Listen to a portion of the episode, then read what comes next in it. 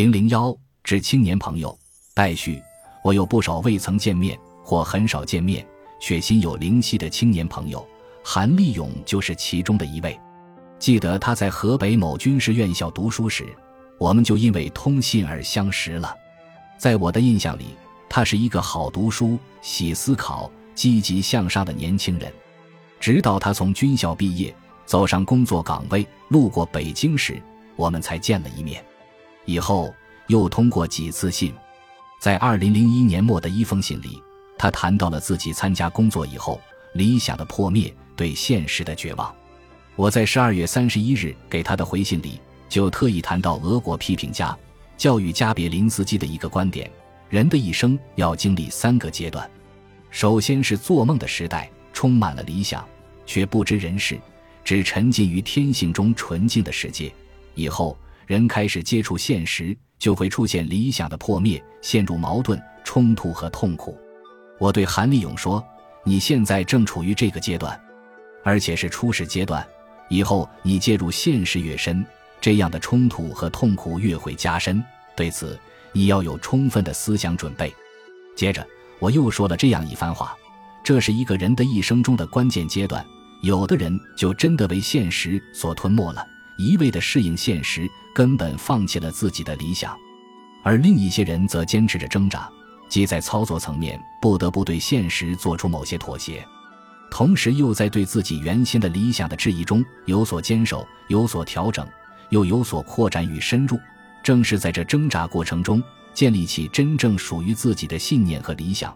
这个理想、信念，不是原先未经实践检验，因而不免幼稚的理想、信念的简单重复，而是在更高层面上的否定中的肯定。它已经化作了自己的血肉，因而是坚定的。能够在与现实的冲突中始终坚持不变，我希望并且坚信你能够通过人生第二阶段的挣扎，达到第三阶段的坚守。信的结尾是：以上这段话就算是我对你新年的祝福吧。我已经记不得韩立勇有没有给我回信，但此后就基本没有联系了。我和许多年轻人的交往都是如此，开始时密集通信，以后走上了独立之路，就不免疏远了。从我自己选择的历史中间物的立场来看，这正是我所期待的。后来在编选致青年朋友钱理群演讲书信集时，我还是把和韩立勇的这封通信收入，算是对我们那段友情的一个纪念。但没有想到，去年年底突然收到韩立勇的来信，同时寄来了一本厚厚的书稿。我由此而得知，韩立勇曾为中文思想区观天茶社版主。现为天涯时空特邀版主，并且被网友誉为八十年代学术评论中坚力量。那么，他终于走出了精神的苦闷，找到了自己的路。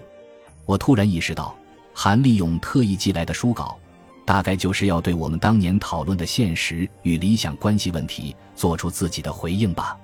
从表面看，这部著作是对《水浒》的细说，似乎不涉及多么严肃的话题。但作者却认为，《水浒》对时下中国人最诱人之处，就在于可以通过研读奇书明白做人的道理。因此，他对才子金圣叹对《水浒》的评点别有体会，说其所关心的也许不是人情世相，而是追求自己做人的境界。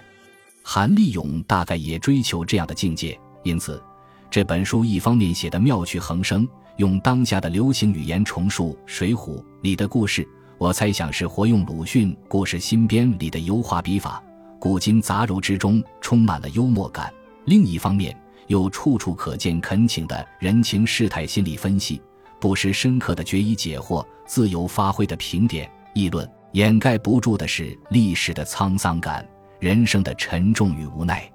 读者初读会不时莞尔一笑，读下去就陷入了沉思，而且终于明白，作者真正要展现的。是他的人生观察、体验和感悟。书的背后深处有韩立勇自己。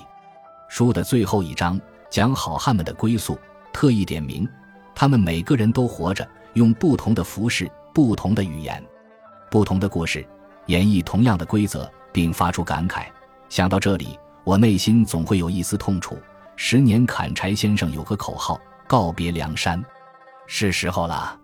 那么，在韩立勇的观察、体验和感受中，我们今天还生活在梁山里，梁山中人还在我们周边活着。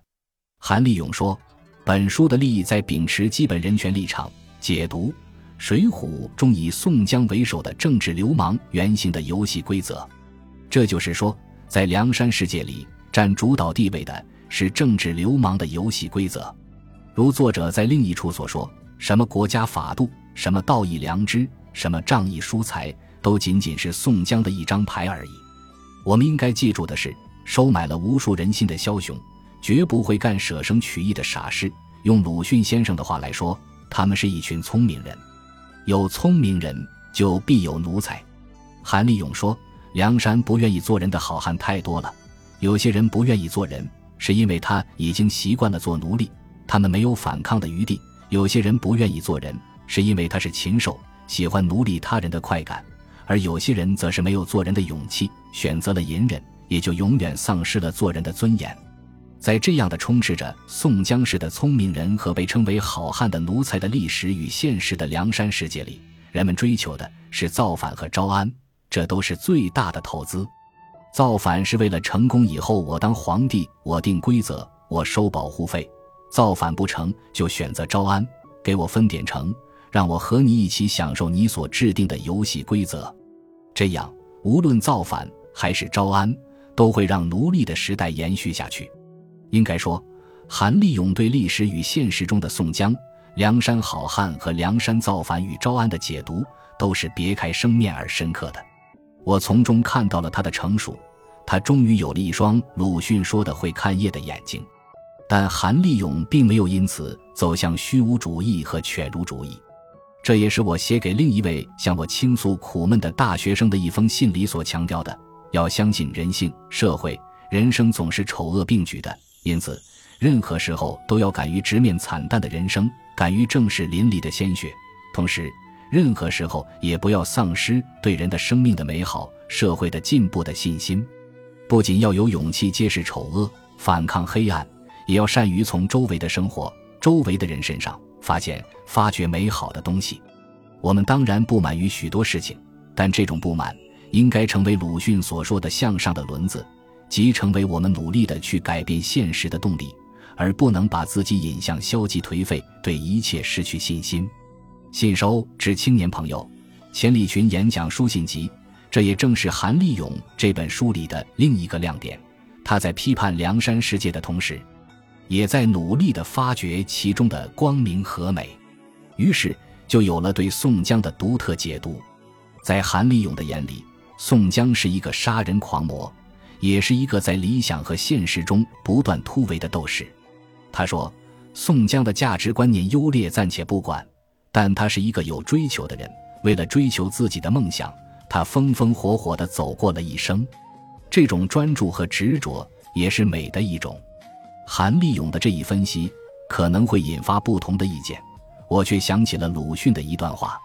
他说：“天津的流氓，人称青皮，在火车站为人搬运行李。”他开口就要两元，对他说：“行李小。”他说要两元；对他说道路近，他说要两元；对他说不要搬了，他还是要两元。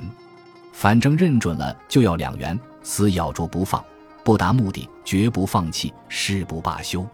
鲁迅由此做出一个判断：青皮固然是不足为法的，而那韧性却大可以佩服。宋江大概就像天津青皮。其流氓精神当然不足效法，但他对自己选定的目标的执着追求却是可以给人以启发的。韩立勇批判前者而有限度的肯定后者，其实就是要表达他自己的一种人生选择：就是人活着必须有理想、有追求，这才能激发人生的使命感，并且为了实现生活的目标不计代价坚持到底，自己掌握自己的命运。这就叫我命由己不由人。